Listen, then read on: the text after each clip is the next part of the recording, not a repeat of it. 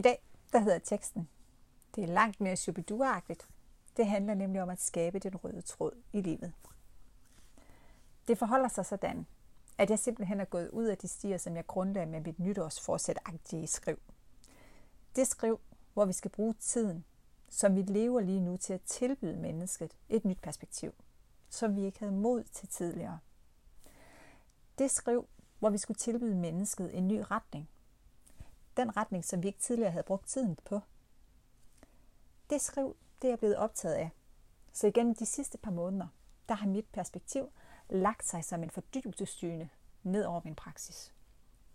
De fleste de ved, når man først har fået varme dynen op, så er det et rigtig ret sted at være, og et sted, som man ikke lige går væk fra.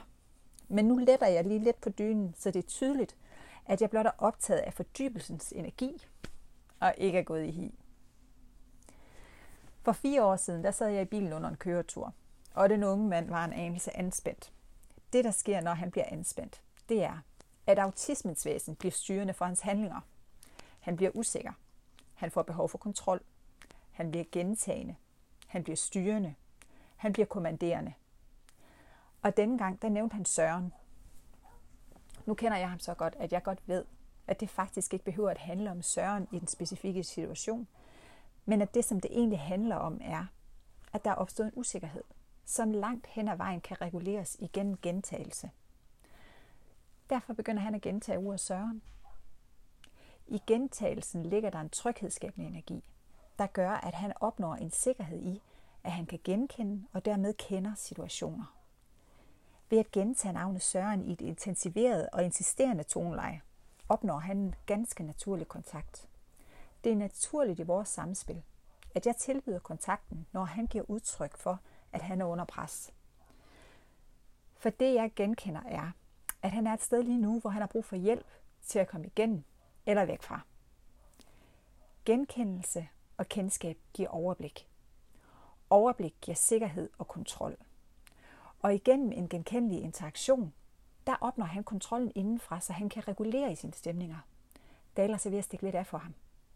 Så i selve situationen, der tilbød jeg ham positivt stemt verbal gentagelse til at opnå sikkerhed. Jeg sagde, at han var glad for at besøge Søren.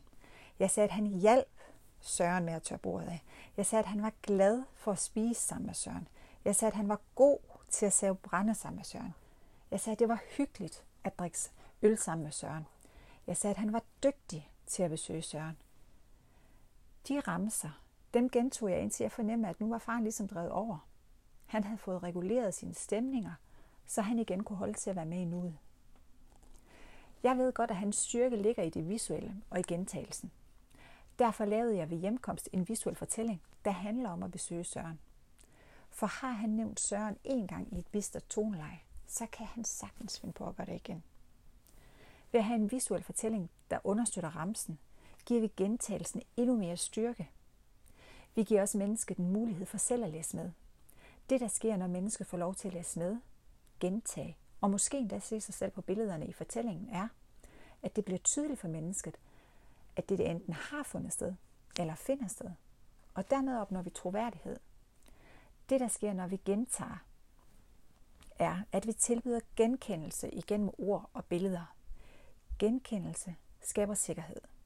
Det er ikke bare en sang fra de varme lande, som egentlig ikke har nogen betydning for hverdagen. Det er langt mere shubidua Det handler nemlig om at skabe en rød tråd igennem livet. Det handler om at skabe en rød tråd i hverdagen, der bidrager til overblik og i sidste ende til indre regulering. En regulering, der medfører, at livet i langt højere grad kan leves uden ydre regulering. Altså et liv uden anvendelse af ydre magt fra andre. Det er den røde tråd, som jeg igennem de sidste par måneder har jagtet rundt efter i hverdagen. Og jeg finder den mange steder, og hver gang jeg hiver fat i den og trækker til, så dukker der nye opgaver og områder op, som jeg skal gå ind og sætte en visuel struktur på, så han styrkes i dels at leve sit liv indenfra og ud, igen bedre mulighed for at regulere sine stemninger, dels i at opretholde og styrke et fokus på den livsfortælling, som han er i gang med at leve. Der ligger en tidslinje i hans liv, som ligeledes skal have fokus, så han ikke udelukkende fastholdes i et nu og de praktiske aktiviteter, der skal udføres, men at han også fastholdes i det liv, han har levet, det liv, han lever, og det liv, han kommer til at leve. Tidligere har forberedelse af fremtidige hændelser været noget, som vi ikke taler for højt om, fordi det skaber usikkerhed og dermed en adfærd, som er svær at navigere i. Det kan simpelthen være forbundet med fare at kommunikere på et abstrakt niveau. Dels fordi ord forsvinder, når de er sagt, dels fordi tidsfaktoren kan være svær at gøre konkret. For et par måneder siden, der var det Klaas, der blev nævnt i forskellige sammenhænge. Igen handler det ikke om Klaas, men om en usikkerhed, der kræver opmærksomhed. Kendte ramser og gentagelse ligger igen i indsatsen. Det visuelle tiltag blev den her gang et ugeskema. Et ugeskema, hvor der er mulighed for at se, læse og gentage sig til, hvornår de enkelte i teamet kommer på besøg. Igen opnår vi mere ro i hverdagen igennem forberedelse og gentagelse. Men skæbnen rammer os naturligvis i nakken på et tidspunkt, hvor vi står og skal introducere nye teamspillere. Og så er ikke længere nok. Så skal der laves yderligere visuelle fortællinger, der kan forberede ham på, hvem der kommer og hvad der kommer til at ske. Når vi så visuelt når vi så har visuelt fortalt og gentaget os igennem det, og skabt muligheden for opretholdelse af indre kontrol, så støder der naturligvis flere kruseduller til, hvor, der lige pludselig, hvor det lige pludselig ikke længere er teamet, der skal fremgå en ugeplan. Men en ferietid med søster. Ugeplanen ikke, er dermed ikke længere nok. Fortællingen om, hvem der kommer i morgen, kan ikke bruges i den her sammenhæng. Den skal nu udvides med en fortælling om ferie sammen med søster. En ferie med søster kan nu ikke længere blot klares med en kort snak om morgenen, fordi ugeplanen allerede søndag aften viser, at søster kommer på lørdag. Så for at komme det i møde, har søster naturligvis afleveret billeder af sommerhus, swimmingpool og diverse billeder fra tidligere, så vi kan udbygge en troværdig visuel fortælling til at understøtte, understøtte hendes billede på ugeplanen.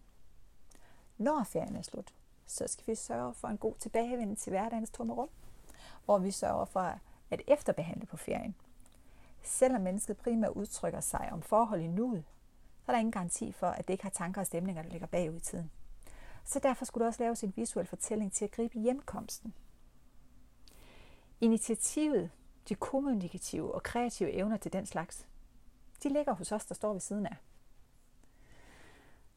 På den her måde, der har min stille periode været alt muligt andet end en stille periode men en ganske givende og læringsrig periode, hvor vi jagter rundt efter at finde de fikspunkter i hverdagen, der har betydning, så vi kan visuelt fortælle og gentage os til, at den indre kontrol kan opretholdes.